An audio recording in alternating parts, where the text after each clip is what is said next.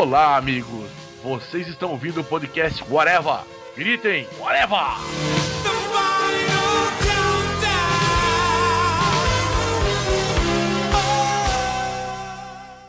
Nós, rebeldes, temos uma teoria. Se o assassinato não tivesse ocorrido, Então esta miséria não teria acontecido. Nenhuma das sentinelas, nenhum dos campos, nenhum dos extermínios. como eu disse, é apenas uma teoria.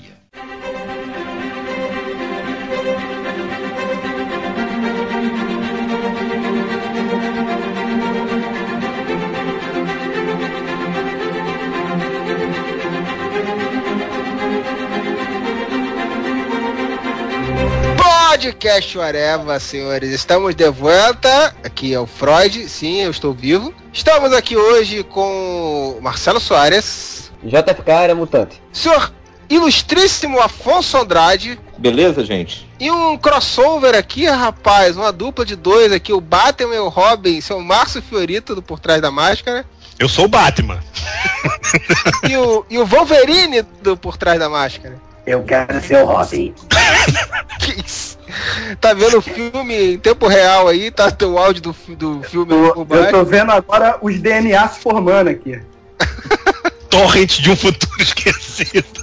Vai ser um podcast de um futuro esquecido. Vamos falar do filme dos X-Men, que eu não vi, eu não vi, mas meu filho número um viu, diz que é muito bom. E o Vitor Coelho também não viu, tá assistindo em tempo real. Vocês verem como tá bem organizado, né? Mas temos três pessoas aqui de alto garbo e elegância, o Marcelo, o Márcio e o Afonso, que viram. Então poderemos falar sobre os X-Men, o filme novo que rebutou ou não rebutou, tava valendo, não sei mais, e viajou, um monte de firulas mais. Ele E- rebutou, mas foi botou só a, cami- a cabecinha, entendeu? Rebutou a cabecinha. É, faz Isso. sentido, faz sentido. Senhor Marcelo Soares, diga aí pra gente o, o básico aí do filme. Cara, X-Men Dias de um Futuro Esquecido adapta da, da sua forma a HQ de Chris Claremont, né, que é lá dos anos 80, que mostrava um futuro distópico onde os X-Men eram caçados pelos sentinelas e no, na HQ a Kit Pride voltava no tempo. Aqui tem a, Rachel Summers, que é filha do Ciclope com a Fênix, né? No futuro. Ela tem poderes telecinéticos, porque ela é filha da Fênix, da Jean Grey. Transfere a mente da Kitty pro passado, porque a Kitty era uma criança criada leite com pera na época, que ela con converse com os outros X-Men e convença eles a evitar que aquele futuro caótico acontecesse, né? É, e no, no cinema, como o Brian Singer é apaixonado pelo Hugh Jackman, colocou o Wolverine nessa função de voltar no tempo, né? Quem faz com que ele volte no tempo é a Kit Pride que tem poder de fazer a pessoa voltar no tempo, né? É uma mutação secundária que ela desenvolveu só no cinema, né? Esse é o exato. famoso PPDC, né?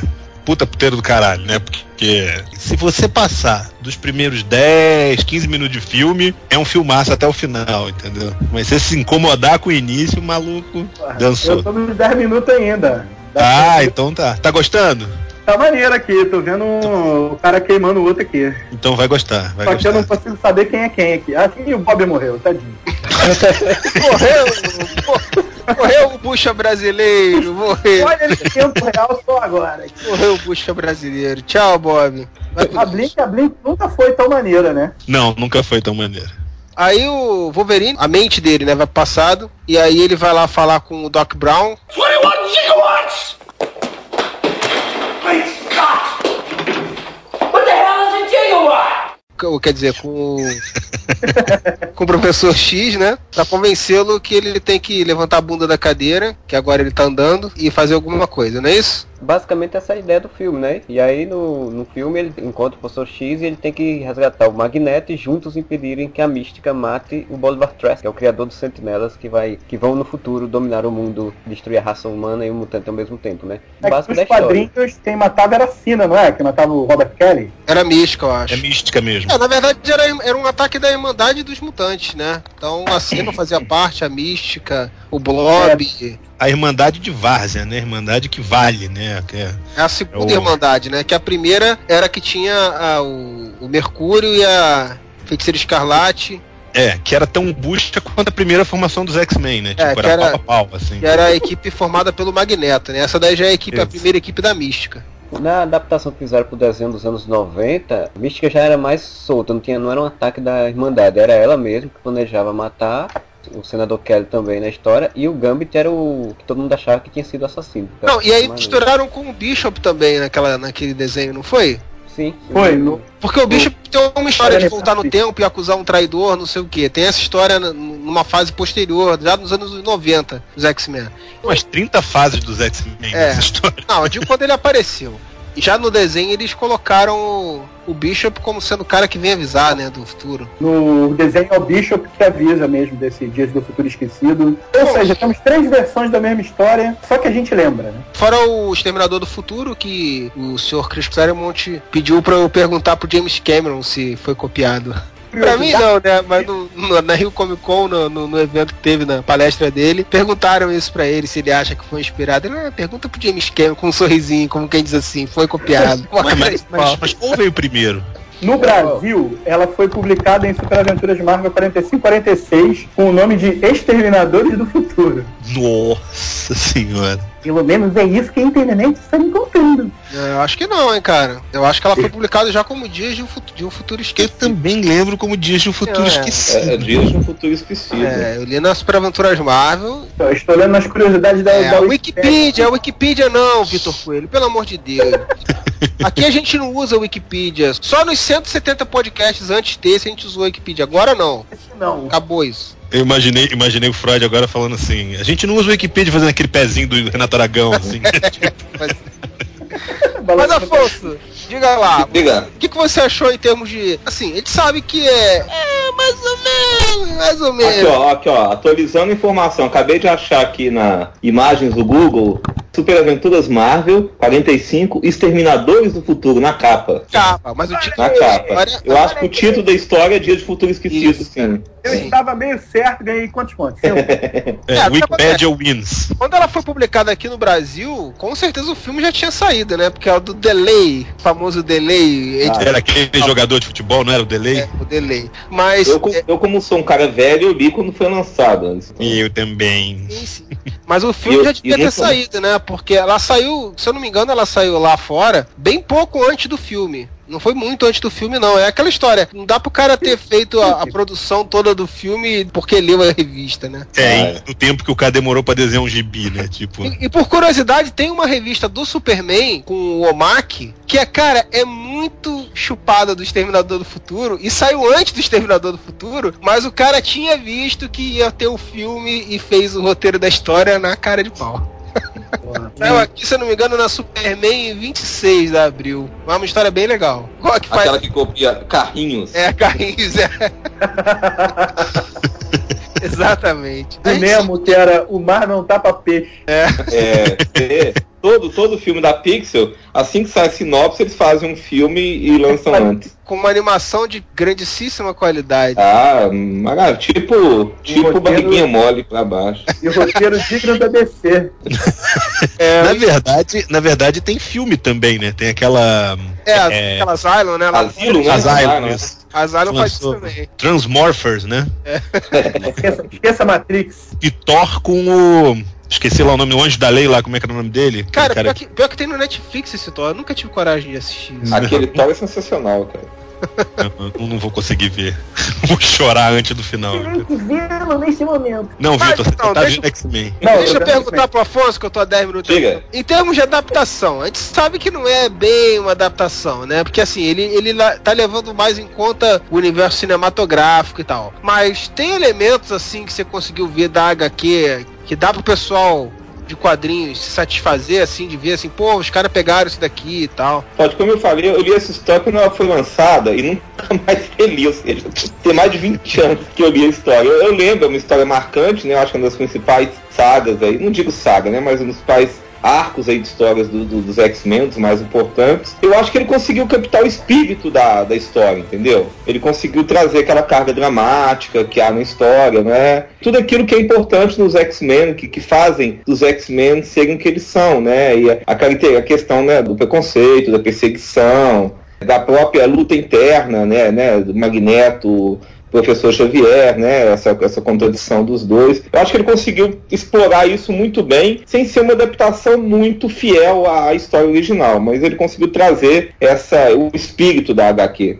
O Brian Singer com os filmes, ele consegue dar uma ênfase maior nessa parte, assim, do- dos mutantes, né? De, de ter um preconceito, de, de serem a margem da sociedade, de cada um ter sua visão, mais até do que nos quadrinhos, né? Pelo fato do quadrinho ser mensal e ter sempre que ter reviravoltas e ter a ação é, primordial, e no cinema ele precisa, assim, ter uma síntese daquilo dali, eu acho que ele consegue mostrar bem esse lado, assim, nos filmes que ele já fez do, X. É, ele, ele tem uma vantagem também, né, grande nos filmes, pra ele construir essa imagem de preconceito. Porque nos filmes dele só existem os X-Men, né? É, Ah, Então, tipo, são pessoas normais e pessoas com poderes. sim. O que quebra um pouco a Marvel é o fato de você dizer, pô, por que, que todo mundo bate palma pro Quarteto Fantástico e quer dar porrada nos X-Men? É, mas eu vou te falar, não faz tanta diferença assim. Talvez hoje faça mais. Embora sejam da Marvel, cara, o universo dos X-Men caminhava num paralelo bem distante, assim, né? Você É. tinha interações aqui e É. ali e tal, mas tipo, parece que eram duas linhas editoriais que os caras nem se falavam, né, cara? O que tá acontecendo É, com os. Vingadores lá, com o Homem de Ferro, quem quer que seja, não tá nem aí porque tá acontecendo com os X-Men, né? É, eles só acabavam convergindo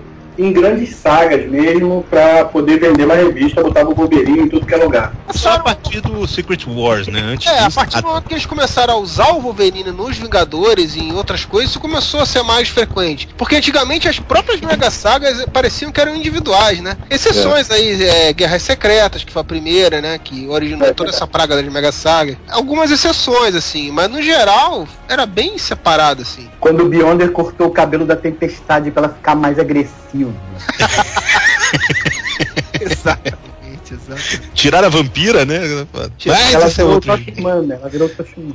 Aquela primeira versão da Guerras Secretas aqui foi, foi toda caquerada. É aí que no final ele transformava o Homem-Aranha de volta no, no, no uniforme. Vamos fazer dele. tudo o que aconteceu aqui para que vocês não tenham.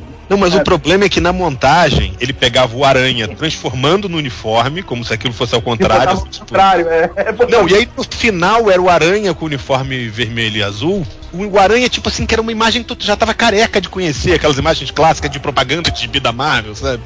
Aí tu olhava, às vezes é muito estranho, sabe? Tipo, era muito estranho.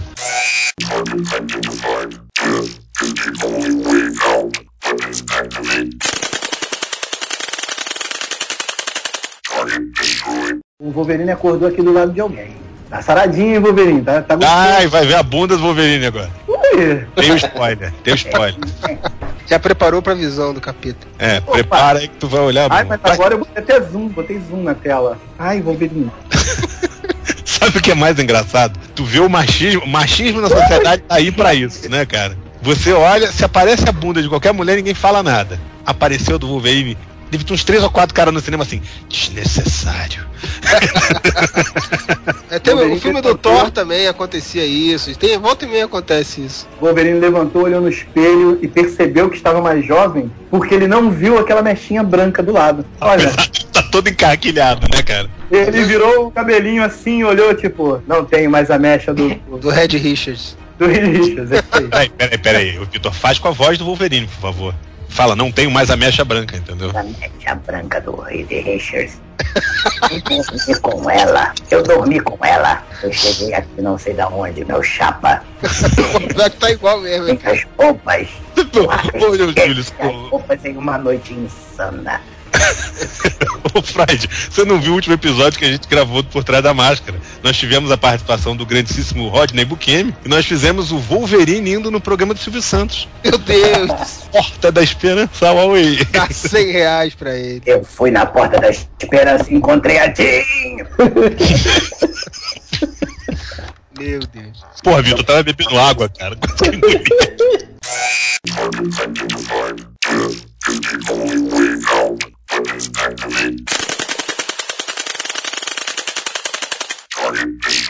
O filme começa no futuro, né? E aí mostra a buchaiada toda morrendo, brasileiro, Brasil, indo pro saco, e todo mundo junto. O, o Bishop e a, e a Blink que ajudam a, a ganhar um tempo, né? Pra ela conseguir mandar o Wolverine pro passado, é isso mesmo? Não, ela manda o, a parte pro, pro, pro passado para avisar eles que eles vão, é, o ataque do né, vai acontecer.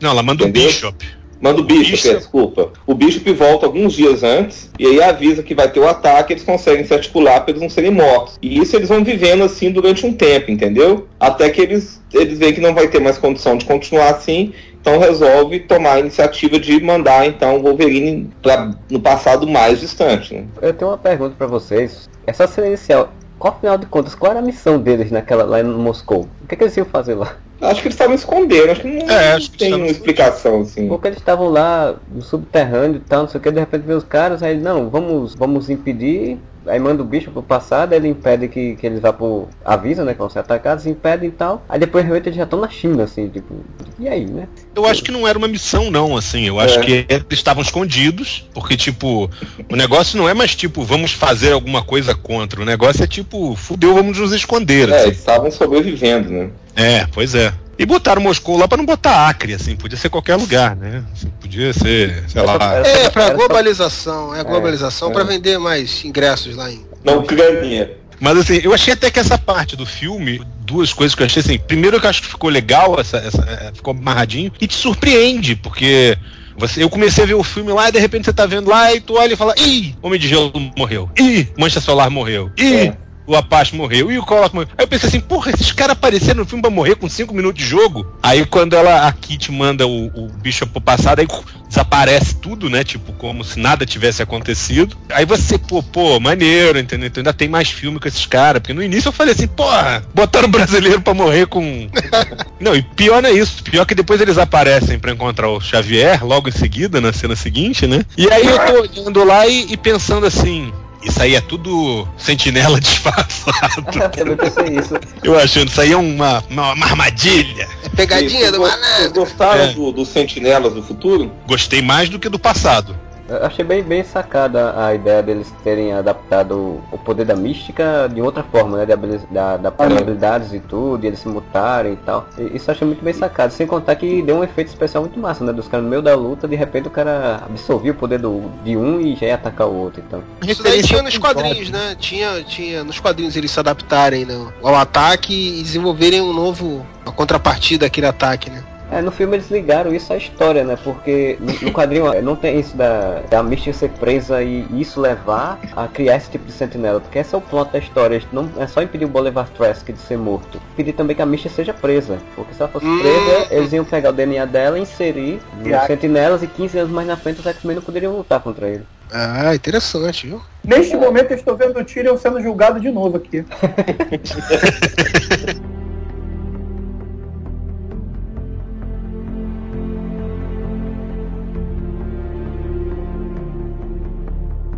acho que o Brian Singer ele foi muito esperto na construção desse roteiro, porque é, você tem um X-Men de primeira classe que termina daquele jeito bem aberto, assim, bem. Ah, vamos criar a escola, tudo vai ser lindo e maravilhoso. E aí ele resolve juntar né, a trilogia original e essa trilogia nova e dar um encerramento para a trilogia original. Então ele tem que criar uma coisa não só no futuro, mas também no passado diferente do que terminou no First Class, né? Eu acho legal, assim, mas não dá uma sensação de que, tipo, ah, foi uma convergência de oportunidades aqui.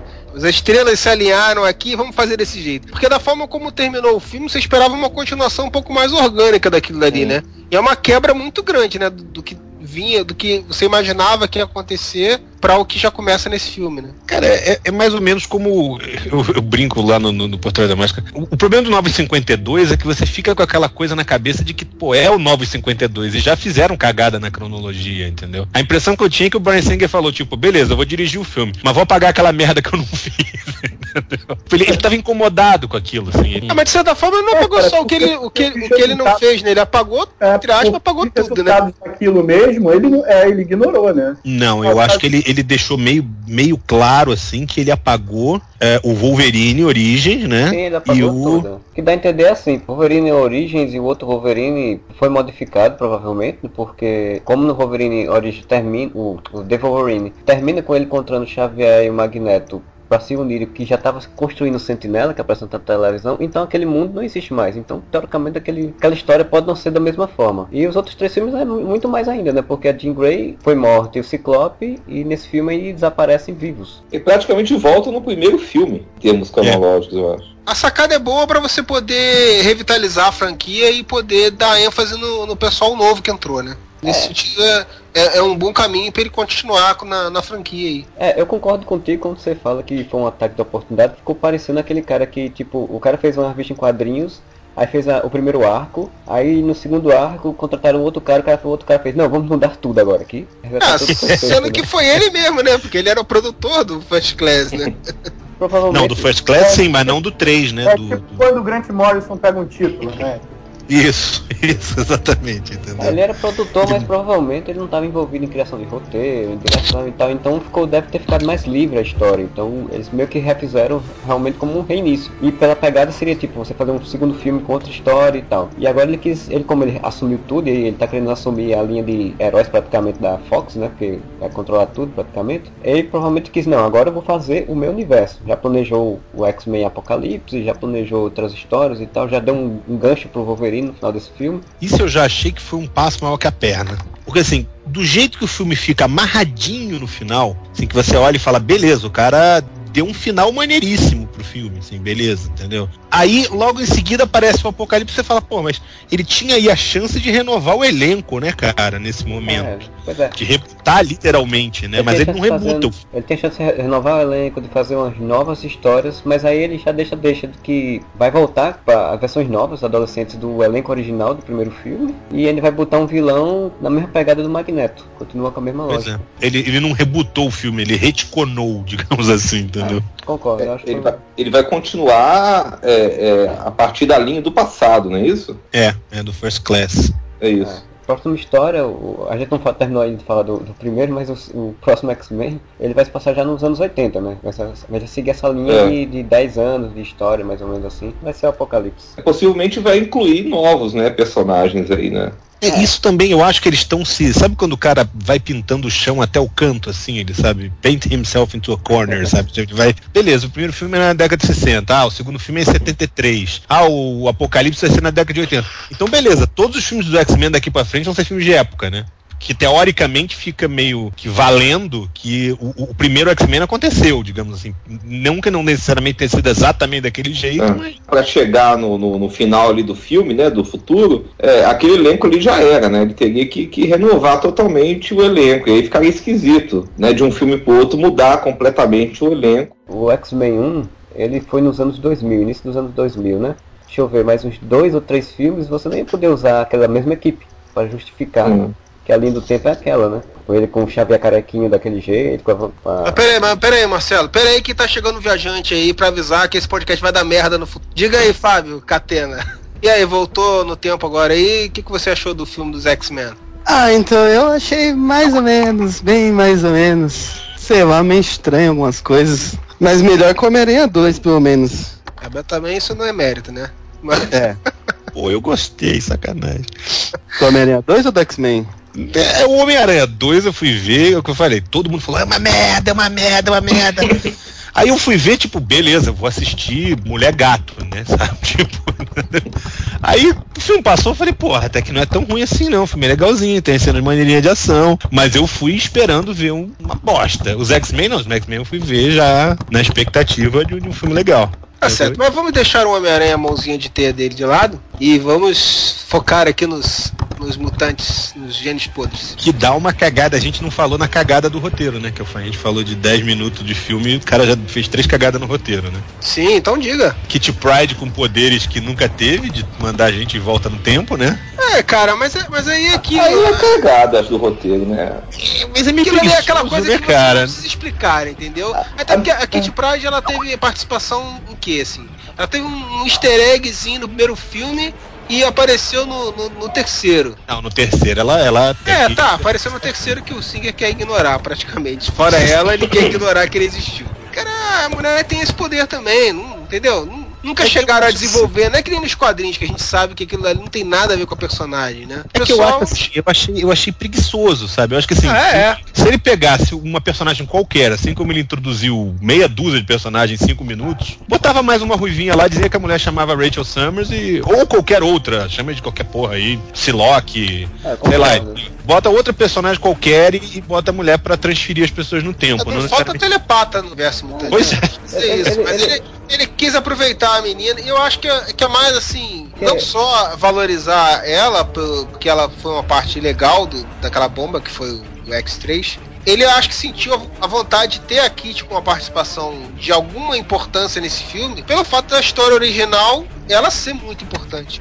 É, pode É, ser. E eu acho que também teve a questão do que ela, ele quis dar aquele tom emocional do relacionamento dela com o Homem de Gelo, né? Que nesse filme não é tão focado, mas tem uma, uma, uma cena que mostra ele é, essa- esse envolvimento no relacionamento amoroso também. Tem uns easter eggzinhos, né? Porque, tipo, quem volta no tempo pra avisar eles é o Bishop, pra fazer aquela brincadeira de que, ah, o Bishop é, também volta no tempo pra avisar os outros, entendeu? Cara, e, e esse Bishop com diapasão gigante, né?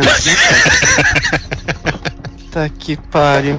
Eu ia falar da, da, da Kit Pride que aí eu vou cagar uma regra forte, que mercadologicamente falando, Caralho, começou assim. ela, ela ficou legal, porque ela tinha, assim, na época que anunciaram que ela ia estar no filme mesmo, ela tinha acabado de ter feito Beyond lá, o jogo, e falou que era sapata. Microfone com sapata e conector P2, compatível com qualquer dispositivo com entrada de microfone P2, especialmente as câmeras DSLR. Aí, tipo, ah, vamos, massa. Tem a, tava na a- moda, tem a sapata no filme, vamos, vamos assistir aí. You, what is your name? Emiliano Spata. It's Marlon Brando as Zapata, the tiger who blasted a continent. Igual a Jennifer Lawrence, cara. Tipo, o cara enfiaram um jeito de colocar ela no filme porque ela é escarizada, porque ela é gostosa, porque É, ela tem isso eu achei um dos grandes problemas do filme é que você vê claramente a influência do ator em cima do roteiro. Quem é que bomba, quem é que tá bombando atualmente? Ah, é a Jennifer Lawrence, é o Michael Fassbender, é o James McAvoy. Aí nego me pega aquele moleque, eu nunca vi aquele cara muito fraquinho, aquele fera, e o foco fica neles, assim, sacou? Tipo, tem mais. Agora, é, agora, mas eu, eu, eu gosto da, da, da- dela no filme. Acho que a- além dela ser uma puta atriz, né? Eu acho que ficou legal ali aquela, aquele trio, né? Ela, Magneto e o Xavier, aquela É, eu ia falar isso. Eu acho que Funcionou isso, bem. isso, é uma evolução natural do relacionamento que eles estão construindo É, dentro do, do- First do Class, né? O que soa estranho, porque assim, na primeira trilogia lá, é um personagem muito importante, quase tanto quanto o Xavier e o próprio Magneto, mas não há qualquer menção do relacionamento deles, né? Que eles É. que isso daí foi construído no, no- do First Class, né? Então isso é uma coisa que, como trocentas outras que não, não foram explicadas nesse filme, por todos os spoilers que eu já ouvi falar, é, mas que ficou, ficou esquecido, né, cara? Você quer explicação do melhor do que um negão careca virar um anão de bigode? É o Bolivar Trask, É o né? Bolivar Trask, eu acho. É, o cara já falou que Porque a, porque a câmera caiu aqui. o teu torrent tem uma câmera que cai, é isso mesmo. Pô, não é torrent, é, aqui é, é- não é torrent, é não sei que flix aqui. Não é, não é headphone, né? Não é fone de ouvido, é headphone, né? Isso aí. Mas o, o problema que eu vejo assim, tem esse negócio da mística, que eu ia falar, era o negócio da mística, era o negócio da Kitty Pride, e o professor Xavier, que tá de volta, né, digamos assim. Assim, é lógico que você vai falar assim, ah, tudo bem, na cronologia dos X-Men isso aí é a coisa mais velha do mundo, né? Tipo, ah, clonaram o Xavier, dá pra fazer mil explicações pro Xavier voltar. Mas acho que é um filme que se preocupa tanto com cronologia, tanto com, ah, vamos deixar tudo certinho, entendeu? E dá um vacilo desse, né, velho? e dar um vacilo desse. É, é só isso que eu acho que de repente eles podiam ter trabalhado melhor isso na premissa do filme. É muito nó pra desatar, né, bicho? É. Eu, eu Alguns acho o que- cara fala assim, ah, isso daqui é melhor não pensar muito nisso. É, mas não eram nós complicados, né? Assim, eu acho que eles, eles complicaram outros nós que não precisavam, entendeu? É, eu concordo, mas eu posso te falar, eu acho assim, eu não vi, eu não vi, ah, oi, eu não vi. Mas eu acho que quando, se o filme entrar nessa de, ou se ele entrou nessa de ficar explicando detalhezinhos, cara, eu acho que é uma perda de tempo, assim. Eu sei que tem algumas coisas que o pessoal vai implicar e, pô, isso daqui não tem lógica, como é que o cara agora tá assim, se antes ele tava assado, tudo O bem. problema é que ele mas- faz isso, né? O problema É, que esse, esse que é o ele problema, para eu não acho, eu não acho Não, um bom eu- caminho. Tem uma pergunta, como é que o, que o professor Xavier tá andando depois do First Class? É, continua assistindo aí, daqui a pouco gente. Vou- Vamos perguntar pro Bolivar Trask negão que ele deve saber a resposta, porque no filme não fala não. É porque o Fera Hulk, Fera Hulk, ele, o Fera Benem, Explica. ele bolou um soro e ele consegue reverter a mutação dele lá de, de fera e virar uma pessoa normal. E aí Tem ele um- usa o- isso no, no Xavier também, e isso reverte. Ele fica sem os poderes. Reverte uma bala na coluna. Exato. É, eu isso. Beleza, ele toma, ele toma poção, deixa de ser o Fera Neném e vira o Juninho Bill. Exatamente. Uma bala na coluna, mano. Não é porque na verdade não- ele não levou, a bala não entrou na coluna. Ela fez que nem o Bruce Wayne no Batman 3 lá. Ela só deslocou uma vértebrazinha ali e aí. Exato. É, ela fez igual a mãozinha do robô do Pacific Rim, né? Que vem arrebentando o- o- o prédio inteiro, ele faz aquele tuque na bolinha, assim, né? Aí ela fez a mesma coisa, ela só chegou assim, empurrou um pouquinho a vértebra dele pro lado assim, vem. Mas aí eles conseguem usar bem isso depois dentro do próprio filme, né? Essa história do soro. E, e acaba fazendo parte toda aquela questão lá do Xavier, dele voltar a ter os poderes. Então. Isso remete plot fazer- do, do terceiro filme, né, Afonso? É, eu, eu, eu, eu não lembro do terceiro filme, eu apaguei da minha memória. Ah, faz bem. Então, eu acho que eu eu fiquei menos incomodado do que vocês aí com essas questões, porque eu já não lembrava muito detalhe do terceiro filme. Então eu fui assistir com a cabeça mais limpa aí de. Terceiro filme, o Ciclopes morre porque tava gravando Superman Returns, olha só. Quando o ator dita, né, o filme, isso eu acho Dita o roteiro, foda. né, cara? Não, o engraçado foi uma declaração do roteirista, cara, que participou daquele filme e tá participando agora da, da- dessa nova retomada aí. E ele falou assim: ah, não, a gente queria fazer um filme maneiro com essa saga, porque a gente fudeu com a saga da Fênix, né?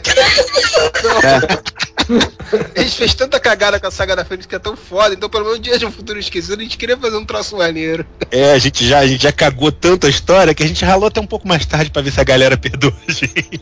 Agora, o, o First Class, por exemplo, eu assisti há, há um pouco tempo atrás. E, e, nossa senhora, dá vergonha aquele filme, né? Ele tem umas cenas e foi bom ele ter aproveitado as boas coisas que ficaram do, do, do filme, porque o filme é muito fraco. Muito fraco. É, First Class é um filme, é um filme que o pessoal eu- elogia muito, cara. E assim, Eu lembro, eu lembro e- de ter gostado do filme. Eu, lembro É, eu não ter- achei, eu não achei horrível não, mas eu também não, não conseguia ver essa Coca-Cola toda que o pessoal falava assim, pô, isso- Aquela sequência da, da, da Emma Frost, aquilo é vergonhoso, aquele. Ela vai atrás de um cara, de um general. Nossa senhora, aquilo ali dá, dá medo. Tão ruim. Eu sinto assim, o primeiro o First Class, assim como o X-Men 3 primeiro também. First. É, o primeiro First é ótimo. Class, É melhor do que Primeiro- primeiro Fist, né? É, é, mas é. esse É que agora é, nem o, o Fist. é o foi. segundo Second Class, esse agora. Isso, é que nem o Capitão América, o retorno do primeiro Vingador, né? Exato.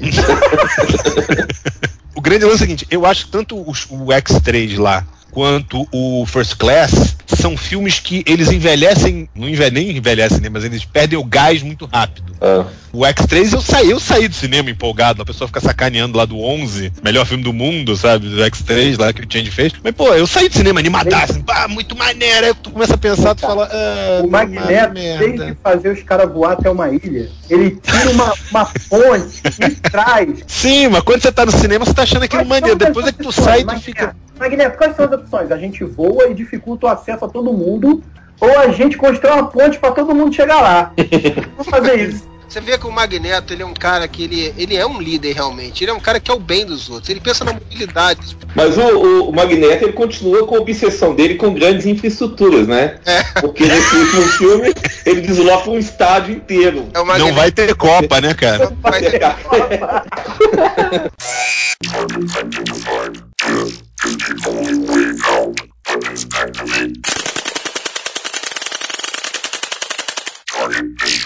Uma coisa que eu não gostei no First Class, que geralmente eu não gosto do filme dos X-Men, é quando tem muitos personagens. Eu ia elogiar esse novo agora exatamente por isso, porque ele focou no presente em pouco, né? São, os X-Men que trabalham de fato são quatro personagens, assim, então ele dá uma dinâmica maior à história, a história não fica assim tanto, você tem que você ficar mostrando sempre vários personagens. E o First Class, ele, ele, apesar de ter dado uma renovada boa, os personagens, essa coisa dos anos ses- eh, 60 que eles botaram ser boa, mas tem umas coisas como o Afonso falou, tipo o Magneto, é, pra treinar os poderes dele, ele mexe uma antena parabólica lá, né? Tipo, orçamento Cara, baixo é uma coisa, Class, mas pelo amor de Deus, né? O First Class ele foi muito pelo lado assim, vamos tentar pegar o que tinha bom do Massa velho, vamos fazer uma nova versão. Então ele pegou o, o Ciclope, não tinha o Ciclope, ele botou um, um irmão do Ciclope que não sabe se que parentesco tem com o Dança Ciclope, bambolê, né? que dança bambolê só pra ter um raio tipo do Ciclope. E que Ele é- botou e um que pai do Noturno que ninguém sabe se é pai do Noturno, mas só pra ter um efeitinho do Noturno. O cara é totalmente inútil no filme. É só pra ter aquele mesmo efeito massa do Noturno que teve no segundo filme de volta. Vai muito por esse lado também, né? De, É, que é, massa velho. Nesse filme eu gostei, eu gostei muito por conta disso, assim, eles tipo, reduziram o número personagens, então utilizaram melhor os personagens, apesar do, do Ivan Peters lá, do Mercúrio aparecer e sair, mas ele, ele- ele ali foi uma história meio que de assalto, assim, então você tinha aquele personagem pra aquela ação e acabou. O Mercúrio ele é tipo, ele é tipo o Hulk nos Vingadores, né? Ele tipo quase não aparece, só aparece pra roubar a cena, pelo que o pessoal fala. A equipe Rocket, ele, ele entra só pra, pra, pra, pra ajudar num ponto do filme e sai, entendeu? Falando, né, da cena do Mercúrio que foi Porque, foda. é porque o Mercúrio é cleptomaníaco no filme. É porque o Singer tinha que fazer uma cena pra gente esquecer da, da bomba que é o resto do roteiro, assim, né? E todo mundo, caralho, Mercúrio, velho, tudo fica em câmera lenta e tal. E aí você esquece que o cara toma um tiro na jugular e não morre. Na verdade, cara, é a mesma questão de expectativa que eu vi do que eu falei do Homem-Aranha, cara. Você olha aquele cara vestido de equipe Rocket, entendeu? E aí quando pô, tu chega no filme, tu fala, pô, até que não é tão ruim, entendeu? Até que tá maneiro. Cara, olha, sinceramente, eu acho esse filme eu não acho de longe, longe, longe de ser uma bomba o roteiro, de forma alguma. é, eu o acho roteiro é bem amarradinho, bem construído, não acho que é uma bomba, não. Tem uma, tem uma coisa que eu sempre falo de filme de quadrinhos. O Catemé falou de, de que ele leva um tiro na jugular e não morre. Cara, o bicho levanta um, um estádio com poderes mutantes que vem do gene das células. Então, esse tipo de coisa eu relevo tranquilamente qualquer filme de super-heróis. É, tem que relevar, senão você fica maluco. Porque o que eu falei ontem lá no MDM foi, assim, o Magneto ele arranca um estádio, depois ele arranca o bunker lá da, da Casa Branca, e no final, quando ele tá velho, fudido, que o pinto não sobe mais, ele perde de um jeito muito esdrúxulo, saca? Tipo, tudo em volta dele tinha metal e ele não consegue derrotar aquele monte de Nimrod Ultimate lá. Ah, cara, Os é... níveis estão muito overpower. Tem que entender que no futuro não tem mais drogaria vendendo Viagra assim, cara. o negócio tá caótico lá, cara. É verdade, cara. Não tem, não tem whey protein no futuro, né, cara? Não tem o cogumelo do sol mais. Wolverine lá com ferro até não aí cai na água e não morre afogado, saca? O Wolverine É. é mortal, você a gente não Ele não morre, não, é. fator de cura não tem, velho. Fator de cura É, fator de cura pra afogamento foi foda mesmo, cara. Eu concordo com você. É só achei engraçado, o cara tira e faz, há quanto tempo ele estar aí? Eu digo, há quanto tempo ele devia ter, nem ter insistido mais, né, meu amigo? Já devia ter passado um tubarão, comido ele, alguma coisa do tipo. Não, é tipo, o Wolverine, ele, ele é vampiro, né, cara? O cara bota uma estaca, ele fica, ele não morre, ele fica só em animação suspensa ali, né? 12 anos dentro d'água, né? Até alguém tirar ele. Nos quadrinhos, quando eles usavam a, a Kitty, tinha uma coisa legal que a Kitty era novata no- nos X-Men, né? Por exemplo, ela quando ela começou nos X-Men, ela tinha medo do noturno. Ela morria de medo, ela se assustava, ela não conseguia se acostumar com a aparência dele. O cara parece o capeta, cara. Pois é, não, literalmente. Eu tenho medo até do Vitor no Hangout, cara, que é feio, imagina o monoturno, cara. Quando ela volta com a mente no tempo e ela acorda já com a, com a mente dela de adulta, né? A primeira coisa que ela faz é abraçar o Kurt e aí ela tem uma, uma visão diferente, né? da- da- das pessoas. No filme, eles utilizaram o Wolverine, que por mais que o pessoal todo mundo reclame, eu acho que com razão, o fato dos filmes dos X-Men serem filmes do Wolverine mais do que do- dos X-Men, eu acho que acaba sendo acertado usar ele, né? Porque é o, é o personagem que, até por ter aparecido em tudo, tem essa, essa relação pra desenvolver com os outros ali. Eu acho até que o Wolverine, dessa vez, ele. é, não sei o que aconteceu com o Brian Singer, ele até foi comedido, né? Porque o Wolverine tá lá, mas ele não é o protagonista das coisas. Ele até ficou inventando desculpa pra ele não atuar, como por exemplo, na sala lá quando vai, a Mastiga vai tentar matar o Bolivar, em vez dele atacar, ele vê o, o, o Strike e aí começa a ter é, piti lá e começa a ficar doidinho e, e, e sambar lá na, da- caindo e tal pra não atuar, né? Então, tipo, ele não, ele não atacar ninguém. Então, tipo, o cara, ele tentou segurar o Wolverine ao máximo possível, eu acho, até nesse filme. Eu achei que isso foi uma das coisas que ficou bem, muito bem amarrado no roteiro. Porque na história em quadrinhos, a, a Kitty é escolhida, porque eles falam que quando ela era jovem, ela é, como ela era, era novinha na época, né? É, ela não tinha ainda sido treinada pelo Xavier para ter as barreiras psíquicas, para ser invadida. Entendeu? Então, tipo, por isso que ela era mais fácil, porque o resto dele já era treinado pra resistir a ataques psíquicos, ia rechaçar aquela invasão mental. É, mas é, mas é da época que o cara escrevia o roteiro, é Chris Claremont, essa época toda, né? Sim, sim, sim, é Chris escrevia Claremont. o roteiro, né, cara? Lia de novo, voltava lá atrás, fazia referência. Sim, mas eu digo assim, no filme, eles, no filme eles vieram com a ideia de que ah, uma viagem dessa no tempo fragmentaria a mente da pessoa, né? O cérebro não comportaria que a mente da- de outra pessoa viesse. E eles mandam o Wolverine porque o Wolverine tem fator de cura. Então isso até que eu achei que ficou muito bem amarradinho, assim, na história. Sabe? Tem, tem desculpa um- por desculpa, tá, tá legal, né? É, já que não vai ser a Kit que vai voltar, entendeu? Fora que o Wolverine é o único que eles vão conseguir fazer o mesmo ator com a mesma aparência nos dois filmes, né, cara? Na mesma aparência, não. Ele está com Ah, ele não tem a, a mechinha do Reed Richards. É, Reed. Richards. Deixa eu só te fazer uma pergunta aí. Vocês falaram que gostaram lá da, da Ramona Flowers lá correndo. A Tabata, a Tabata do Otaviano, do Otávio Mesquita.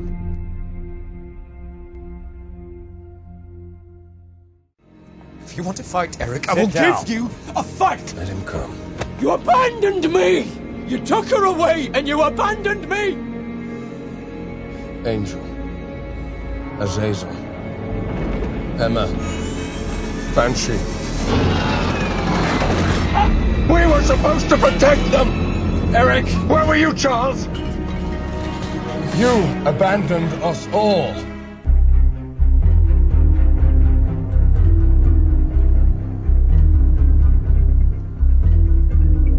Vocês acharam maneiro é, o Xavier fazendo cosplay do Moore, cara?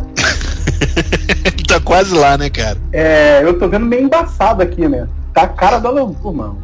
Eu não acho o McAvoy o melhor professor Xavier, assim, ele é um proto-professor Xavier, entendeu? Mas dentro da proposta do filme ficou legal, assim, sabe? Ele é um proto. É um É, ele, ele deixa de ser alcoólatra muito fácil, assim, né? De usar o É. soco lá, né? Tipo, foi muito. Ah, não vou usar mais e beleza. Vou sentir dor pra caralho, mas ok. Eu achei que. Acho que o filme resolve umas coisas de um jeito muito chutado, assim. Tipo, ah, ok, ah, não vou usar mais, beleza, foda-se. Esse 20 não, é- não, não acho que seja dos piores do Xavier, porque esse pelo menos ainda, o filme ainda trabalha isso, né? Tipo, ele no início diz que não, aí depois vê que é preciso, aí tem que encontrar com ele mesmo pra depois dizer, ah, tá, então tá, já que o, o eu velho falou que é assim, então eu, eu vou fazer. Pelo menos ainda tem isso, assim, eu acho que me incomodam mais as saídas de roteiro que, que ele não explica, assim, sabe? Tipo, ah, eu tenho certeza que alguém na reunião lá, o Brian Singer falou assim, "Ih, pô, mas isso não sei o que, o cara, ah, foda-se, entendeu? Sabe? Tenho certeza que em alguns momentos isso aconteceu. Xavier reclama pra caralho que com o poder dele ele fica com a. escutando muita gente dentro da mente, não consegue se concentrar tal, que é difícil, não sei o que. Aí chega o Magneto, tira um estádio, controla um robô puppeteer do longe, de longe, arranca um bunker, coloca dois robôs de, de sentinela vigiando e sabe que nada distrai o cara pra conseguir fazer tudo isso ao mesmo tempo. É, tipo, ele tá muito overpower. o Muito Xavier assim, tá é de mimimi, né, cara? A verdade é que o Xavier tá de mimimi, né? Ele queria ficar tomando uns picos na veia lá e, e deixar nego se fuder. Mas o Magneto, ele é muito mais resoluto que o Xavier também, né? O Magneto do passado. Ele é muito mais é, consciente, muito mais. é, ele sabe o que, que ele quer. E o Xavier fica naquela, né? Ele tá deprimido, ele Fica tá miguelando. em dúvida. É, então eu acho que você pode até tentar explicar um pouco por aí porque que o, o Magneto tem um controle maior, né? É, Eles, eles tentam até dar um pouquinho dessa explicação quando ele vai usar o cérebro lá pra encontrar a mística e aí não consegue porque ele diz, ah, ele diz, ah, não tô tão forte ainda pra isso e tal. E logo depois é quando ele, se não me engano, quando ele vai atrás, né? Já vão atrás pra Washington e tal. Até porque o Magneto, ele, ele já ele passou 10 anos mesmo preso, ele tem uma, uma mente mais própria pra guerra, né? Pra guerra, pra ir pra batalha, ele já vai com tudo, né? É, aliás, diga-se de passagem, a gente, às vezes, a gente fica zoando uma coisa ou outra, assim, mas, mas assim, você parar pra pensar o nível de atores que você tem nesse filme, cara, eu acho assim que o Fassbender e a, a- e a Jennifer Lawrence tão foda pra caralho, são ótimos atores e estão muito bem nos papéis, assim, sabe? Não é Hale Berry, ai que saco que eu tô aqui, entendeu? Não, é. Eles assumem. Aliás, aliás, é uma coisa importante que eu preciso saber. Aquela piranha morreu ou não morreu? Morreu! Oi! Se ela morreu, é o melhor filme dos X-Men que teve até hoje. Já? Sem eu É, ter é. visto, já sei que é. Não, quem é Tempestade? É. É. mas Não, ela resetou tudo, ela tá viva. É, ela tá viva, ela Mas não vai ser a Berry ainda, vai? Não, não, não. Então pronto, tá Não, ótimo. outra coisa, ela, ela, esse é o único filme em que ela aparece a tempestade, que ela tem os poderes da Agora, tempestade. que ela tava grávida, né, durante a, a gravação. Ah, é? Não sabia não. É, eu, eu vi isso em algum lugar. Tava grávida e meio que também reduziu talvez um pouco a participação dela. É o único que ela realmente parece a tempestade, realmente age como uma personagem, É. tem os poderes da tempestade, entendeu? Ah, mas antes ela parecia a tempestade do desenho, né? Ah, é. Poderes dos ventos, flutuantes. do- É, eu, eu gostei da caracterização dela, mas ela como personalidade ali nu- nu- nunca me convenceu muito, não. Como tempestade, ela ficou uma boa Ana Maria Braga, né? É, eu ia falar isso, cara, dá pra fazer o filme da Globo, olha só. Tem ela de Ana Maria Braga, pega o, o Benício Del Toro lá pra fazer. Benício não, o, o outro Del Toro lá, pra, colecionador, pra fazer o Lulu Santos, entendeu? Dá pra fazer um filme da Globo, cara, daqui a pouco. Faz o cast e manda pro Boninho pra ver se ele. O Ian McKellen pode ser o Didi. Cara, eu vou te falar um negócio. O Ian McKellen, ele tem uma coisa que o dia que você prestar atenção, você nunca mais vai se esquecer. Olha o tamanho da orelha do Ian McKellen, cara. Meu irmão, a orelha do cara vai até metade do pescoço. Não me falaram isso uma vez, olha a orelha do Ian McKellen. Depois que eu fiz isso, eu não consigo mais olhar pra cabeça e olhar pra orelha. Não, ele não, não faz mais magneto, né? Nem ele, nem o Patrick Stewart, né? Já teve uma, uma passagem legal pros outros, né? Ele não aguenta nem flashback mais, cara, sabe? Ele não Ah, aguenta não. nem tipo. Outra coisa também é que eles cortaram cenas da Ana Paquin, né? É, sim. Vampira. Parece que tinha plot grande aí de uma cena É. que o professor X e o Magneto iam ter que resgatar ela pra ajudar no parangolé qualquer lá. E aí acabaram pra cortando. segurar a Kit na hora que o Wolverine é, é, faz sushi de Kit pro Ed lá na cama, entendeu? A história que eu sei é essa, é pra ela absorver os poderes da Kit e ela continuar mantendo o Wolverine no passado. É, pois é. E aí co- acabaram cortando aí pra tempo de filme. O produtor também aproveitou pra esclarecer que o, o Trask que aparece no terceiro filme, ele é chamado só de Trask, então que ele pode ser parente do, do, do Bolivar Trask só e não ser o Bolivar Trask. É, que eles são bem parecidos, né? Os dois. Genética foi pro espaço, né, cara? Ah, mas acontece, né? É que nem o Sentinela, ele se adapta, cara. Isso Sei, é- sei, Foi verdade. desenvolvido pelos poderes da mística. Uma coisa que me incomoda é aquela cor do fera de pasta de dente, cara. Eu não Cara, consigo. tu falou tudo. A maquiagem do filme não tá boa. É. Cara, Assim, tanto a mística quanto a fera estão com aquela cara de passeio massinha na cara, sabe? Tipo, É, a mística tá de roupa agora, né? Eu não entendo por que não, não soltam o cabelo dela, sempre tá com o cabelo lambido pra trás. ah, com certeza é por causa do efeito do aquele negocinho assim que fica mais fácil se o cabelo for no Gumex, né? Imagina fazer cada fio, né? Tô pensando no lugar do, do, do cara do efeito especiais lá. É, os caras simplificaram, né? Até porque esse efeito já tem desde o primeiro filme, né? Que não É. foi um filme com grande orçamento pra ser realizado, né? Então Não, acabou ficando até hoje. Mas tá melhorando, cara, assim, eu acho que, que assim, você olhar, os efeitos do filme, são- eu gostei bastante, assim, eu achei bastante, bastante bons, assim, não sei o que, que o Catena achou, que o Catena achou o filme uma merda. Ah, eu achei bem uma merda, uma merda, mas, meu, não me convenceu não, cara. Mas Acho que, não sei, cara, a Fox e a Sony parece que não... Assim, a Marvel Filmes, ela tenta balancear, assim, fazer filme pra fã e fazer filme pra nerd. A Sony e a Fox tentam balancear e parece que caga pros dois, aí acaba não sendo nenhum filme pra fã, nem um filme pra nerd, assim, tipo... Eu comentei isso com o Chris Bolson saindo do cinema. Eu acho que os dois grandes problemas do, do, do filme, de qualquer filme dos X-Men, mas acho que especificamente desse, é um, a quantidade de cagada que eles já fizeram até hoje, assim, tipo de se olhar e falar, porra, fizeram essa merda no First Class, fizeram essa merda no 3, fizeram essa merda no Wolverine. E o segundo ponto é que existe hoje um Marvel Studios. Você hoje tá com um nível de exigência desses filmes que não é o nível de exigência que a gente tinha em 2000 quando saiu o primeiro X-Men. Aquele primeiro X-Men, porra, na hora que o cara. O cara é os cornos do Wolverine. Aí tu fala, porra, perfeito, Wolverine, perfeito. Não tem o que discutir. E na verdade, você pode vir a discutir várias coisas adaptação. Hoje você tem um filme do Marvel Studios, cara, que os caras fazem um troço bastante dentro do, do possível, né? Fiel a- a- aos quadrinhos. Fora que é aquela coisa, como é um filme de grupo, de um monte de gente, todo filme dos X-Men tem aquela coisa, puta, acertaram esse, erraram aquele. Ah, acertaram o Wolverine, mas erraram a Tempestade. A nesse agora acertaram o Quicksilver, mas erraram. Entendeu? No, no First Class, porra, fizeram uma Emma Frost que é uma merda, né? Tipo, a mulher é boa azul e peituda. Agora, Uhum. personagem ficou uma merda, né? Fizeram um Sebastian Shaw também que ficou uma merda. Compensação, fizeram um Magneto foda pra caralho. O Marvel Studios não faz essas cagadas, cara. Eles não chegaram, tipo, no filme dos Vingadores, juntaram todos os Vingadores e o Gavião Arqueiro era o Jerry É, mas, é, mas é, é bem diferente a proposta, né, cara? Porque o X-Men sempre foi um filme de grupo, né? Então você sempre tá arriscando de vários lados, né?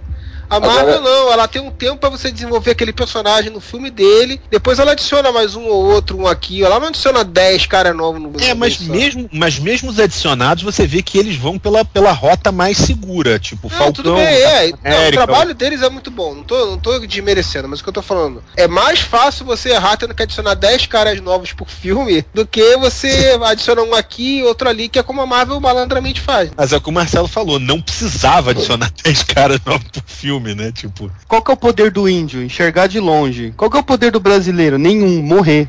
Poder do cara, tipo, velho, e o poder da Blink é o portal do jogo, sabe? Vocês jogaram o portal? é, não, ela, ela, ela de combate.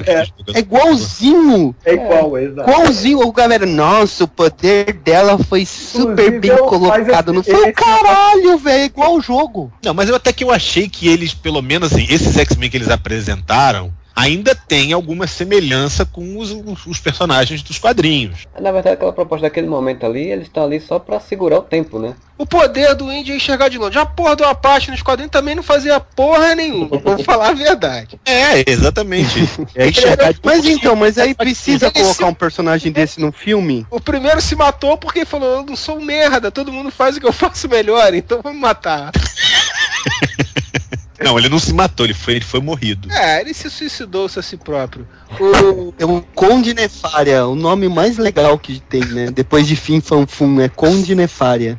Então eu entendo o Porra. Catena reclamar porque Senhor Sinistro, né, cara? por que que tá botando esses caras Porra, né? Em termos de adaptação assim, acho até que não foi tão mal. O, maior- o erro maior aí foi o lance da Kit mesmo, né? Assim, pra quem acompanha a personagem, dela ter um poder bizarro que não tem nada a ver com a E o personagem. Xavier que morreu e voltou. Agora, e- esse filme ele não é um filme de grupo. Ele não é um filme como Vingadores, ou como foi X-Men 1 e 2, por exemplo. Né? Praticamente as cenas de X-Men de grupo são só que essas cenas de luta do futuro. É. Ele é, é ele é um filme do Wolverine. Não, Não, não é. Foi o que eu falei. não, foi o que eu falei no MDM semana passada. Do mesmo jeito que a DC não sabe fazer um filme do universo do Batman sem o Batman, que é aquele seriado que tem que enfiar o Batman de algum jeito, a Fox, ou sei lá, a Sony, não lembro mais quem que é, não sabe fazer um filme dos X-Men se não tiver o porra do Wolverine ou citar o Wolverine, ou sei lá, e quando fez o First Class sem o Wolverine, todo mundo não achou legal. Tipo, não dá pra entender isso, velho. Tipo, É, mas- precisa mas- ter o Wolverine, que- tem que ser no Wolverine. É, é, só, só terminando o que falando. Ainda não é o filme dos X-Men, entendeu? Eu acho que a ideia. A gente espera que o próximo do Apocalipse seja um filme com os X-Men. Aí se o Brian Singer conseguir, então, agora que ele zerou, que ele colocou nos eixos como ele queria, que ele consiga então fazer um filme dos X-Men com um equilíbrio adequado para cada personagem, que não seja exatamente, não seja mais um filme onde o Wolverine tenha destaque, né? Mesmo ele não Mas sendo eu achei que protagonista. o Wolverine nesse filme. Eu também gostei, do, do- não achei assim. Eu acho que ele, ele, ele funciona muito mais como catalisador das coisas do que o agente das coisas É, mesmo. tanto que ele é, tanto, tanto como eu falei, que ele é retirado das cenas de ação até. Não ser usado tanto. É, na cena da, da mística atacando Bolivar, ele é retirado de cena. Na cena principal, que o Magneto, desenvolvimento final, ele é logo jogado fora. Assim, eu tinha certeza que ele ia salvar a, a pátria aquela hora ali. Eu falei, ah, ele, o Wolverine vai chegar e vai salvar a pátria É. porque o filme é do Brian Singer. É, pois é. Ele e- tá bem aconteceu. dirigido como ator, né? É. Então, Por isso que eu falei que eu acho que não sei o que aconteceu com o Brian Singer, porque ele tem uma fascinação pelo Jackman, pelo Wolverine. Eu acho que ele quis focar, porque aquele final principalmente aí mostra muito isso, que o filme é do, é o do triângulo amoroso ali, digamos, é o relacionamento do, do Xavier, do Magneto e da Mística. Tanto que é esse, esse relacionamento, essa dinâmica que salva a, pra- a pátria no final das contas, né? Ah, eu acho isso legal. Eu tinha comentado, eu já tinha comentado antes pelos trailers que eu achava isso. Que nesse filme eles iam dar um foco maior ne- neles três do que no Wolverine. E pelo visto Mas é. aconteceu, né? O único que me incomoda ali é que eu acho que o, o- Fera, nem o personagem, nem o ator sustentam é, a importância que ele tem no filme, assim, sabe? O, o tempo de tela, digamos assim. É, ele é o elo fraco do filme, com É. certeza. Eu acho também. E eu tenho uma explicação bem, bem maldosa, bem ratinho, porque o Wolverine não é central a esse filme, entendeu? Pode mandar ou, ou- vai Vai. pegar pesado demais? Eu já transei com mulher na balada. No banheiro. Ele é muito velho, se ele tivesse Ele 12 é muito sim, velho, o Pinto já não sobe mais e o Singer só gosta de garoto novinho. Mas ele é o Wolverine, rapaz. O pinto dele regenera. Wolverine, o Pinto regenera, Wolverine? O Pinto não tá nem ouvindo a porra da conversa, né? A câmera caiu do torrent lá e caiu. Acho que caiu o microfone dele.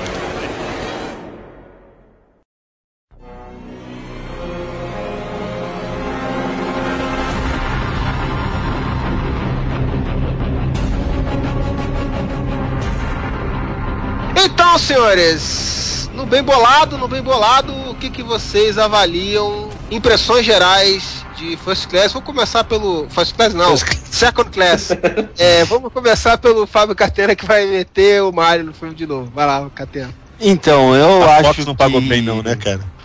A- é, dessa vez não pagaram. Apesar que eu, eu quase fui lá na, na pré-pré-estreia lá com os atores pelo Omelete e eu tava longe, não consegui ir, fiquei puto. Mas enfim, não pagaram antes. né? Mas assim, eu acho que eles tentaram e não, não conseguiram 100% dessa vez. Acho que pelo menos pela cena do Mercúrio vale a pena. Que não é um filme muito pra fã nerd chiita que nem eu, tem, tem seus erros, mas compensa mais com Homem-Aranha 2, não vai ser um dinheiro jogado fora. Como dizia meu pai, qualquer experiência válida, menos dar o cu. Então acho que vale a pena ir no cinema assistir. Eu dei nota 7 e o Essa aí filme fui eu que tem uma adicionei no frase Facebook, hein, cara. a, a- a frase era só qualquer experiência é válida. E É. eu respondi. de o menos dar o cu. É porque meu Pois pai é. falava que nunca deu o cu, porque se você der e gostar, você não vai parar. Tá, outras coisas nunca ele, o cu, permite, né? ele permitia que você fizesse, né? É, Poquetinho é, ainda é virgem, então, então pode. Preda, né? E, e o filme, e o filme tem uma frase que resume muito a minha vida atualmente com o cinema, que é Estamos ficando velho, Magneto. Eu tô ficando muito velho, muito chato, eu não consigo suportar mais nada. Godzilla não me agradou, cara. Eu acho que só Guardiões da Galáxia vai me salvar. Mas ainda vale o ingresso. Assiste o filme que, que ainda vale mais a pena que Homem-Aranha 2. Entre erros e acertos, acho que passou de ano, assim. É Tá. válido. Nos filmes Mutunas aí, qual o seu favorito então? Esse daí fica o quê? Em, em quinto? Em décimo? Eu gosto muito do, do segundo lá que tem o noturno, porque tem o noturno. Não tem outra explicação. Eu gosto muito do noturno, acho que fica o segundo e esse. O, fir- o primeiro First Class eu não sou tão fã assim, mas eu ainda acho que eles acertaram mais do que os outros três e os dois Wolverine. Não, o Wolverine e o Imortal saiu depois, né, do First Class. Ih, tá todo enrolado. Que também tá é bom, pica. a gente entendeu, Catena. É. Obrigado. É, fica o Wolverine, fica o X-Men 2 e esse. Pronto. É Manas. Viagem, viagem no tempo confunde mesmo. viagem- É, essas que tá confuso. Não fumei minha preda hoje, é foda. Márcio Fiorito. Cara, eu vou te falar um negócio. Eu não tô velho, não. Só tô, só tô de cabelo branco. Sobe. Depende, com preparação ou sem preparação? Eu sou que nem o Batman, rapaz, entendeu? Paração é uma pílulazinha azul. Pode ser também. Mas é.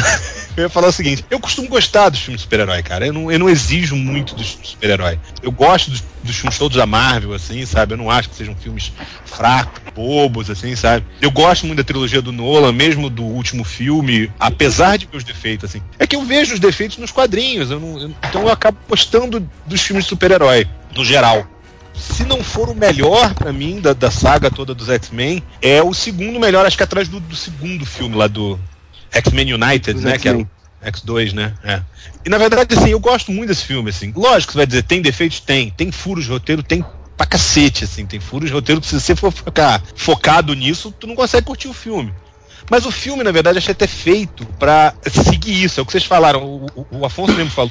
Não é um filme de grupo, é um filme do Xavier do Magneto da Mística. Enquanto isso, pra não ficar chato, eles jogam as cenas lá com os X-Men do futuro, tudo de couro preto, uhul, blá, poderes, entendeu?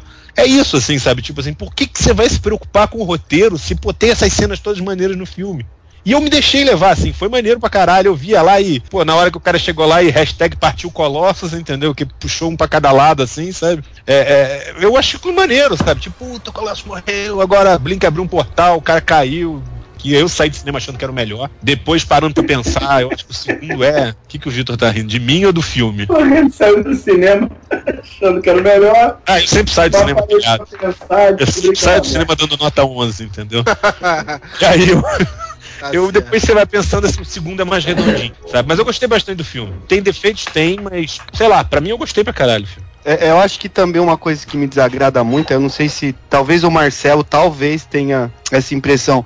Os Suspeitos do Brian Singer, pra mim, é um dos melhores filmes que eu já vi, assim, é um dos meus top 10. E eu acho que também eu mantenho muita expectativa no Brian Singer de fazer um filme parecido, ou com a mesma pegada, ou sei lá, eu acabo me frustrando, porque depois os Suspeitos ele não fez um filme tão, sabe? Mas é também é foda comparar os Suspeitos com um filme de super-herói, né? Então eu, vou também ficar quieto. adoro os suspeitos. A merda que eu vejo é o seguinte: é, e eu gostei muito do, do X1 pensando nos suspeitos, do X2 pensando nos suspeitos, mas na verdade, cara, depois que o Brian Singer fez Superman Returns, eu, eu já olho e falo, ai caralho, filme do Brian Singer. Olha, esse negócio de vocês ficarem pensando vou nos seus peitos aí, esse negócio de pensar nos seus peitos é, é complicado.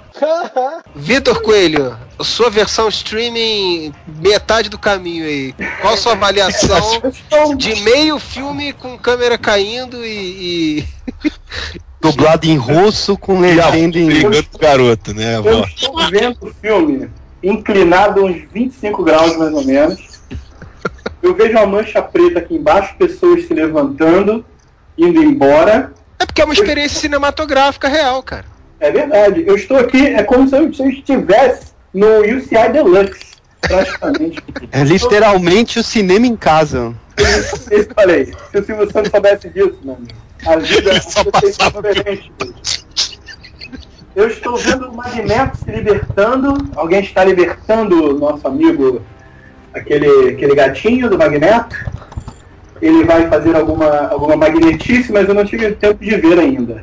Cara, eu achei as cenas muito maneiras. É só que eu posso falar que eu achei as cenas muito legais. Achei os efeitos que aqui, aqui aparece com, com blur, com blur assim, geral. Eu não consegui perceber a qualidade, mas parece bem legal. E eu tô gostando, cara, de como o roteiro tá se amarrando até aqui. Pelo menos assim, diálogos não estão perdidos, né? Não tem aqueles diálogos completamente absurdos que alguns filmes de super-herói têm, né? As pessoas falam coisas que não tem nada a ver, que tal.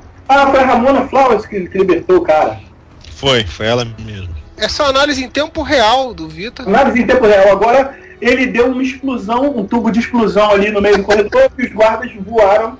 Agora ele se vestiu de Ramona. Olha! E você olha vê aí. que o Vitor ele vai mudando de opinião, inclusive. entendeu? É. Agora essa cena ficou uma merda. Agora Isso daí, cena isso ficou- daí é uma coisa que você só tem aqui no Areva. O Vitor inaugurou uma nova sessão da análise em tempo real do filme.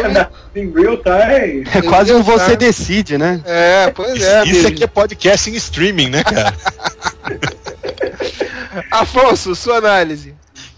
Ó, eu gostei muito do filme. é, eu acho que o, o Singer tinha uma tarefa difícil que era unir as bombas que foram, né, o X-Men 3, o First Class e, e o Wolverine Origins. Eu acho que ele conseguiu tirar leite de pedra aí, conseguiu dar uma consistência para a história, né? A- afinal, a Fox ela, ela quer meio que seguir aí o sucesso do, do- da Marvel Studios de, de fazer filmes amarrados, fazer filmes coerentes, né, com o universo fictício, ficcional. E eu acho que ele conseguiu dar, vai deu início a, a algo que pode ser interessante daqui para frente, né? É, o filme é legal, acho bem amarrado o roteiro, eu gosto do, do- do- ali da- dessa relação que a gente estava falando da mística, do, do Xavier, do Magneto, o Wolverine tá, tá bem colocado dentro do filme e acho que ficou, ficou bem redondinho. Eu acho que entre os filmes aí da franquia Mutante, ele tá ali, é, igual o Márcio falou, ele tá ali emparelhado um pouco abaixo do, do segundo filme da, da trilogia original. Eu não sei se alguém comentou, mas esse era um filme necessário, né? Se a Fox tinha esperança de continuar com a franquia, É. mantendo a história da franquia com sucesso, esse filme era extremamente necessário para amarrar é, todas as pontas soltas que tinham em todos os filmes, né? Então, eu não sei se ele vai conseguir, porque eu tô aqui no meio do filme, mas ele tem muita coisa para explicar, né? Por que, que, o, que o First Class e o X1, 2, 3 fazem. O 3 não faz mais, né? Mas o X1, 2, 3 faziam parte da mesmo, do mesmo universo. Como isso se encaixa, como as coisas vão se amarrar e se encaixar. Então, assim, para que eles mantivessem essa franquia sem ter que rebutar, sem ter que recomeçar um- uma outra história dos X-Men, esse filme era, era mais que necessário, né? E eu estou vendo agora a cena em câmera lenta do Noturno que vocês tanto falaram. Do noturno, tá- não, animal, do Quicksilver. Do É porque tá Quicksilver. parecendo noturno, né? Ele tá? está, ele está lambendo agora a batata frita, alguma coisinha que ele viu. Ele tá comendo hambúrguer em câmera lenta, que nem no, no comercial lá do hambúrguer lá, é isso? Podia ter, né? O mais engraçado é que, se- não sei se vocês perceberam, mas o Brian Singer, ele faz assim, ele faz uma cena foda pra tu ficar lembrando do filme o resto da vida. Primeiro era a cena do Wolverine na, na jaula lá. No segundo, Segundo, é a abertura do noturno lá. Exatamente, aí agora nesse é o Quicksilver. O terceiro foi o Juggernaut Beach, embora não É. seja o Singer.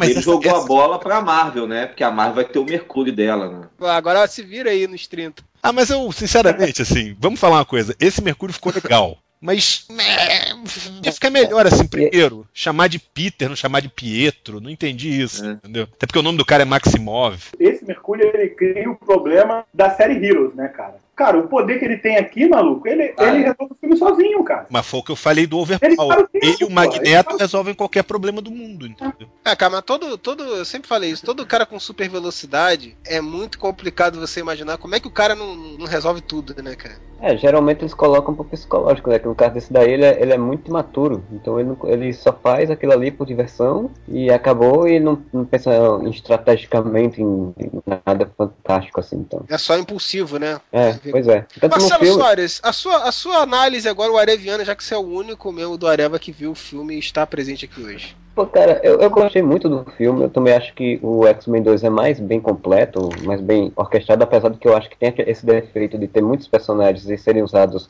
pontualmente. E esse filme, como ele reduziu, dá pra trabalhar melhor os personagens. Eu tô na vibe, que o Márcio falou, eu tô numa vibe de, de quadrinhos, assim, tipo, pra mim é uma história em quadrinhos em tela, então eu- é- essas coisas que, ah, fulano não tem poder que não é explicado, fulano ressu- ressuscitou não é explicado, seria bom se tivesse, mas não tendo, pra mim não importa, assim, acho que a história é boa, a ação é boa, atuação dos personagens, de boa parte deles, é muito boa também, o Singer conseguiu reorganizar tudo, conseguiu construir uma, uma nova linha agora temporal onde ele pode mexer da forma que ele quiser. Mesmo assim, ele utilizou o Mercúrio, falando do Mercúrio, ele ainda diz, ele diz, ah não, minha mãe falou que namorou um cara que tinha poderes magnéticos. Essa Não, e, olhando, e rola assim, aquele silênciozinho constrangedor, assim, tipo, ele. Uma vez, minha, minha mãe falou que uma vez saiu com um cara que também tinha poderes sobre os metais, aí tipo, rola aquele. Hum. Tipo, será que é você? Né, não, Não, e depois, não sei se você viu, na hora da cena do, do estádio lá, das câmeras, Sim, né? sim.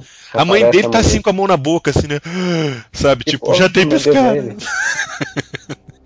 E ele tem uma menina no colo, né? É, tem uma menina no colo Tem que aí colo. você pode É, mas que seja Wanda, o não. produtor disse que ela não é a feiticeira escarlate. Não sei por quê. Seria ótimo se fosse, entendeu? É, mas acho que é porque eles não querem utilizar a feiticeira mesmo. Acho que eles já confirmaram que vão utilizar ele no próximo filme, né? No, no Apocalipse, porque todo mundo gostou tanto que ele vai aparecer de novo. Mas a feiticeira eu acho que eles não vão querer utilizar, não. Até vão esperar pra ver como é que a Marvel também utiliza, né? falou que se ela não é a feiticeira, ela deve ser a Polaris, né? Que também era filha do Magneto, né? É, mas a Polaris não era filha do Magneto, na verdade. É, depois virou, depois virou que é. É tipo cronologia. É, vai, vai, não vai. Bom, aproveitando então rapidinho, vamos falar Consideração final, depois da consideração final. a final, final third class, é isso? Isso.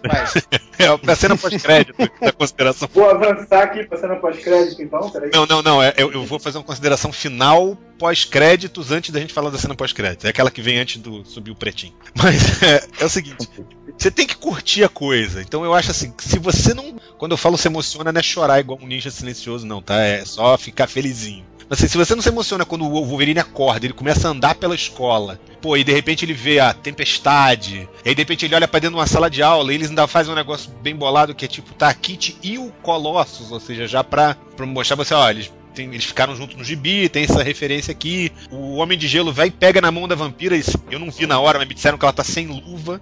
Ele vê a Jean. E, porra, depois ainda botam o Kelsey Grammer, cara, de ferro. E, É, pois é. sabe, o Ciclope, assim, eles não alardearam isso, isso é uma surpresa pro filme. Pô, então acho É, que essa hora pra mim foi extremamente gratificante, assim, sabe? De você olhar e falar, puta, deu aquela sensação de o plano deu certo, sabe? Por mais que, que o filme tenha vários É. problemas. Eu vi alguns, algumas críticas aí, pessoal reclamando que não é necessária aquela cena e tal, mas na verdade você vai entender entende que o início da história é a jornada do Wolverine voltando pro tempo. Então tinha que ter aquele final dele, a mente dele voltando pro. Eu achei né? que a- aquilo ali meio que justifica o filme inteiro, entendeu? É pra mostrar que aquele tudo valeu pra poder os, os X-Men ter uma possibilidade de ter um futuro feliz, né? Sim. De eles poderem ter uma escola e fazer É. o que eles sempre quiseram.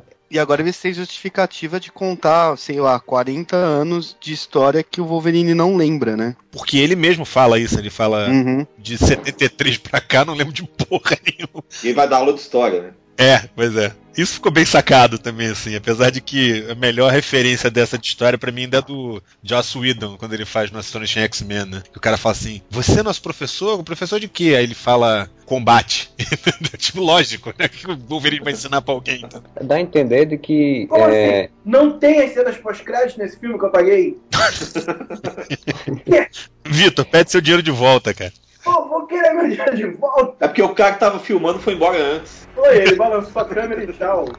Não, cara. Ninguém avisou pra ele que tinha cena. Olha só, se pra gente é chato ficar pós-crédito, que é todos os faxineiros olhando pra tua cara e você lá deixando os créditos subir, tu imagina o cara com a câmera. Deixa eu te fazer um adendo de. Deixa eu fazer um adendo de pós-crédito. O. Quando eu fui assistir a pré-estreia do Homem-Aranha 2, não passaram assim no pós-crédito. E quando eu fui assistir a pré-estreia do Capitão América 2, também não passaram assim no pós-crédito. Não, não entendi por que, que nas pré-estreias, assim, de cabine de imprensa ou de convidado, não estão passando cena pós-crédito. O pessoal não tá te pagando direito, aí você tá É, reclamando. pede o dinheiro de É. volta, Catena. Pede dinheiro de volta, entendeu? Vou, vou mandar um e-mail aqui super, super educado pra Fox. Isso é ostentação, olha lá, eu reclamando. assisto tudo, eu assisto na cabine de imprensa, tá ostentando, Ah, olha lá. eu, estou- eu vou pra cabine de imprensa e não tem cena pós-crédito. Aí, Deixa eu explicar uma coisa. Cabine, cabine de imprensa não é uma cabine igual do Sérgio Malandro que você fica gritando. Minha mãe achou que fosse uma cabine que você encosta assim um livrinho, saca? E fica vendo. Hum, olha, tomou um tiro no pescoço e não morreu. Hum, sabe? Não, fica- Mas você não pode entrar com. Quando eu era mais velho, é eu pensava verdade, que era um negócio tipo, tipo Galvão Bueno, assim, e Arnaldo César Coelho, sabe? Tipo, cabine de imprensa, assim, ficar dois caras, assim, vendo um filme, assim, sabe? Tipo, quando era eu. É, tipo você, Vitor, exatamente.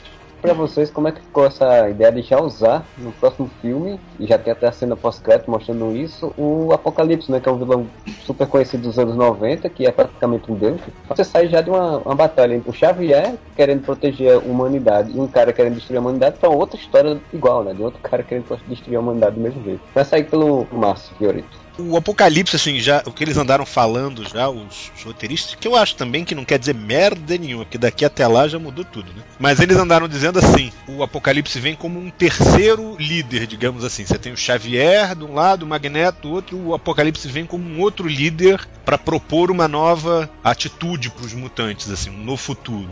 Eu acho que eles perderam uma chance de, de rebutar de vez. Então você acaba que meio com aquela ceninha de, de- do apocalipse ali, você fica meio preso ali a coisas do, do, do filme. Cá entre nós, assim, eu acho que é, é do caralho você ver. Assim, eu já sabia da cena pós-créditos, mas eu imagino que quem não sabia, porra, tu olha aquilo lá, parece um cara, o Apocalipse. No fundo, eles ainda fazem uma sacanagem de botar quatro caras em cima de um cavalo, em cima de quatro cavalos, no caso. Pô, achei um puta easter egg, assim, sabe? Achei que ficou muito bem. Fora só o problema é o seguinte: do jeito que eles filmaram, metade das pessoas saiu do cinema assim falando assim: Ué, mas o Apocalipse é mulher? Sabe? Tipo, não é, É, mulher, é um cara magrinho, né?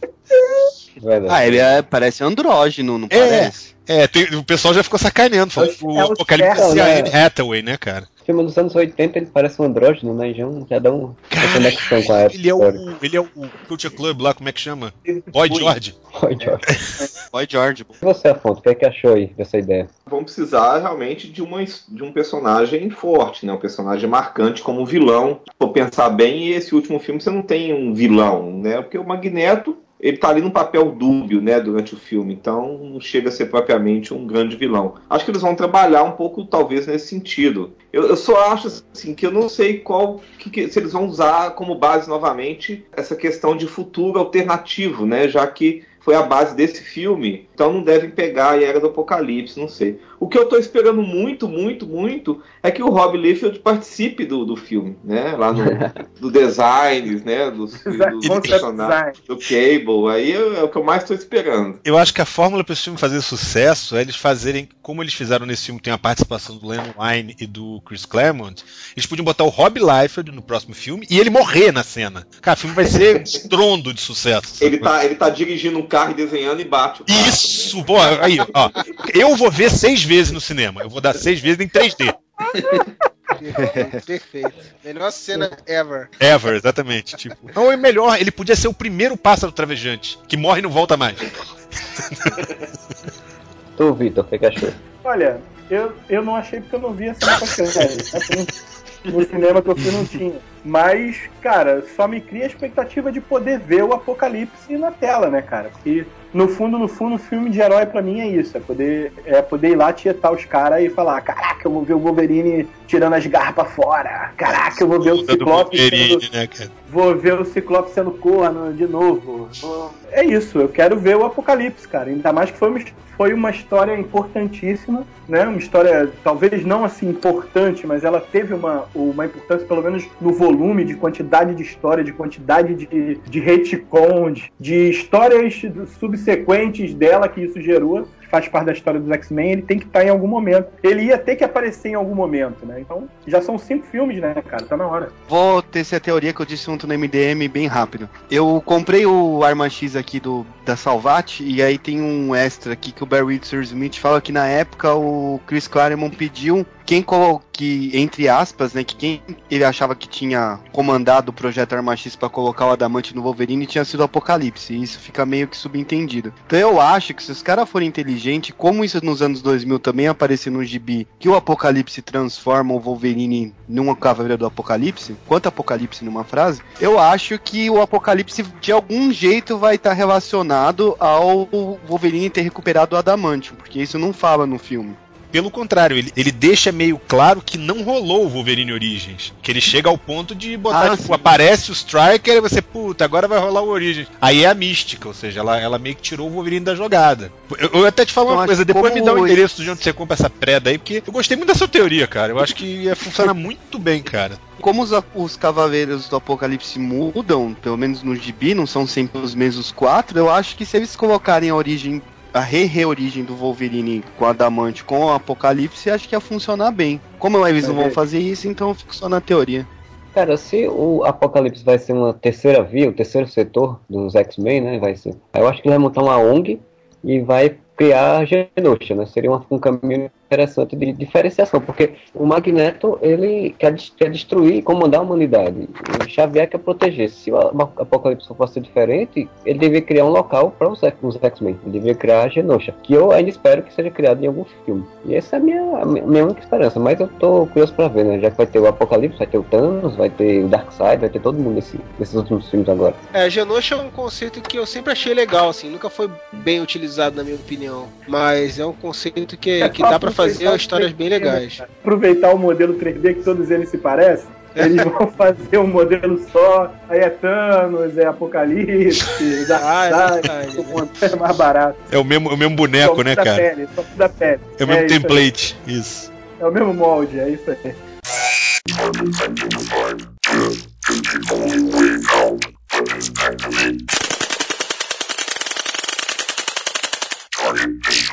Isso aí, pessoal. Vamos encerrar o podcast agradecendo e sabendo algumas novidades aí dos nossos jabás e novidades e tudo mais, dos nossos convidados. Senhor Fábio Catena, você está lá no Arena Gamer e num outro site aí vagabundo aí por aí, não é isso? O Arena Gamer é do concorrente, eu tô no Cidade Gamer. Ah, Cidade Game, tá certo. Não, mas é tradição do Areva a gente errar o nome do site dele, você tá ligado. né? Não. A gente tá lá no Cidade Gamer toda. Deixa eu lembrar, toda sexta podcast e a gente tem a live às nove da noite com os ouvintes. Segunda-feira também tem o podcast de novidades, sexta os temáticos e no melhoresdomundo.net, triplo estou pelado agora. Por trás da máscara, Márcio e Vitor. Como é que tá lá a bagunça? O Rod Reis não participa mais agora, ele também é Não, ele participa, mas é que ele tá puto. Hashtag Rod tá puto. entendeu? Ah, então não mudou nada, continua É, igual. continua a mesma merda. A gente grava lá no Por Trás da Máscara, falando das últimas novidades de quadrinho, dando umas opiniões de merda que não querem dizer nada. Quarta-feira você pode assistir ao vivo no Intúbio. Normalmente quarta-noite, se o Marcelo estiver empolgado, ou quinta de manhã sai o podcast MP3 em. Por favor, Vitor, dá o endereço aí. www.terceiraterra.com Barra Por trás da máscara. PTDM. PTDM, é isso. Eu tenho uma loja de colecionáveis, produtos colecionáveis para nerds e joguinhos e tudo mais. Chama-se bazardosmagos.com.br. Legal. Confira lá. Tô o- entrando agora já. Pra cá, nunca me deu nenhuma miniaturazinha esse filho da mãe, cara.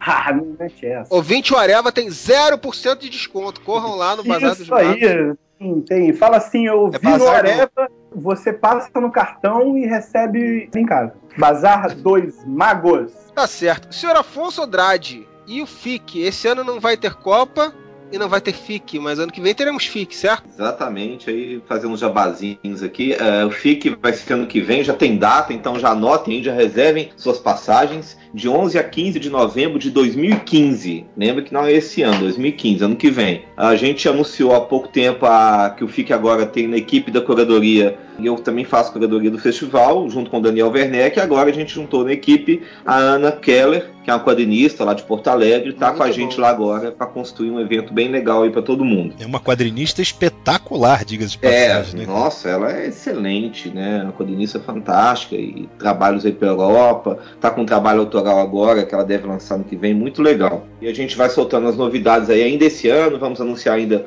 alguns convidados esse ano. Então, vocês acompanhem a gente lá no Facebook do festival. Fica aí um aviso aí, quem se saiu nessa sexta, dia 30, é, vai estar sendo lançado em Curitiba um livro de quadrinho muito legal que chama Entre Quatro Linhas, que é um reúne um time aí de quadrinistas para fazer histórias de quadrinhos sobre futebol. É, vai ser bem legal lá na Gibiteca de Curitiba no dia 30. Se for o episódio for depois disso, aí o pessoal pode adquirir o livro, que tá bem legal. Timão aí reunido pelo Fabrício Andriani, que também é um dos é, coordenadores lá da Gibicon de Curitiba, e tem um prefácio do Sidney Guzman e um pós-fácil deste que vos fala, né? Que eu fiz lá um textinho pro livro. É um livro bem legal, vale muito a pena isso. E quando tiver outra notícia em primeira mão do FIC aí, por favor. Eu trocava Isso, a e- Copa pelo FIC, hein?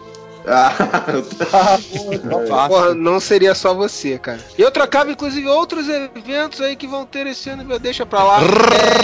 Ratinho! E querendo me convidar aí, gente, pra bater papo, pra falar sobre quadrinhos, é só chamar. Então é isso, galera. Espero que vocês tenham curtido aí o podcast do passado, esquecido do futuro do Areva. Até o próximo! E Areva!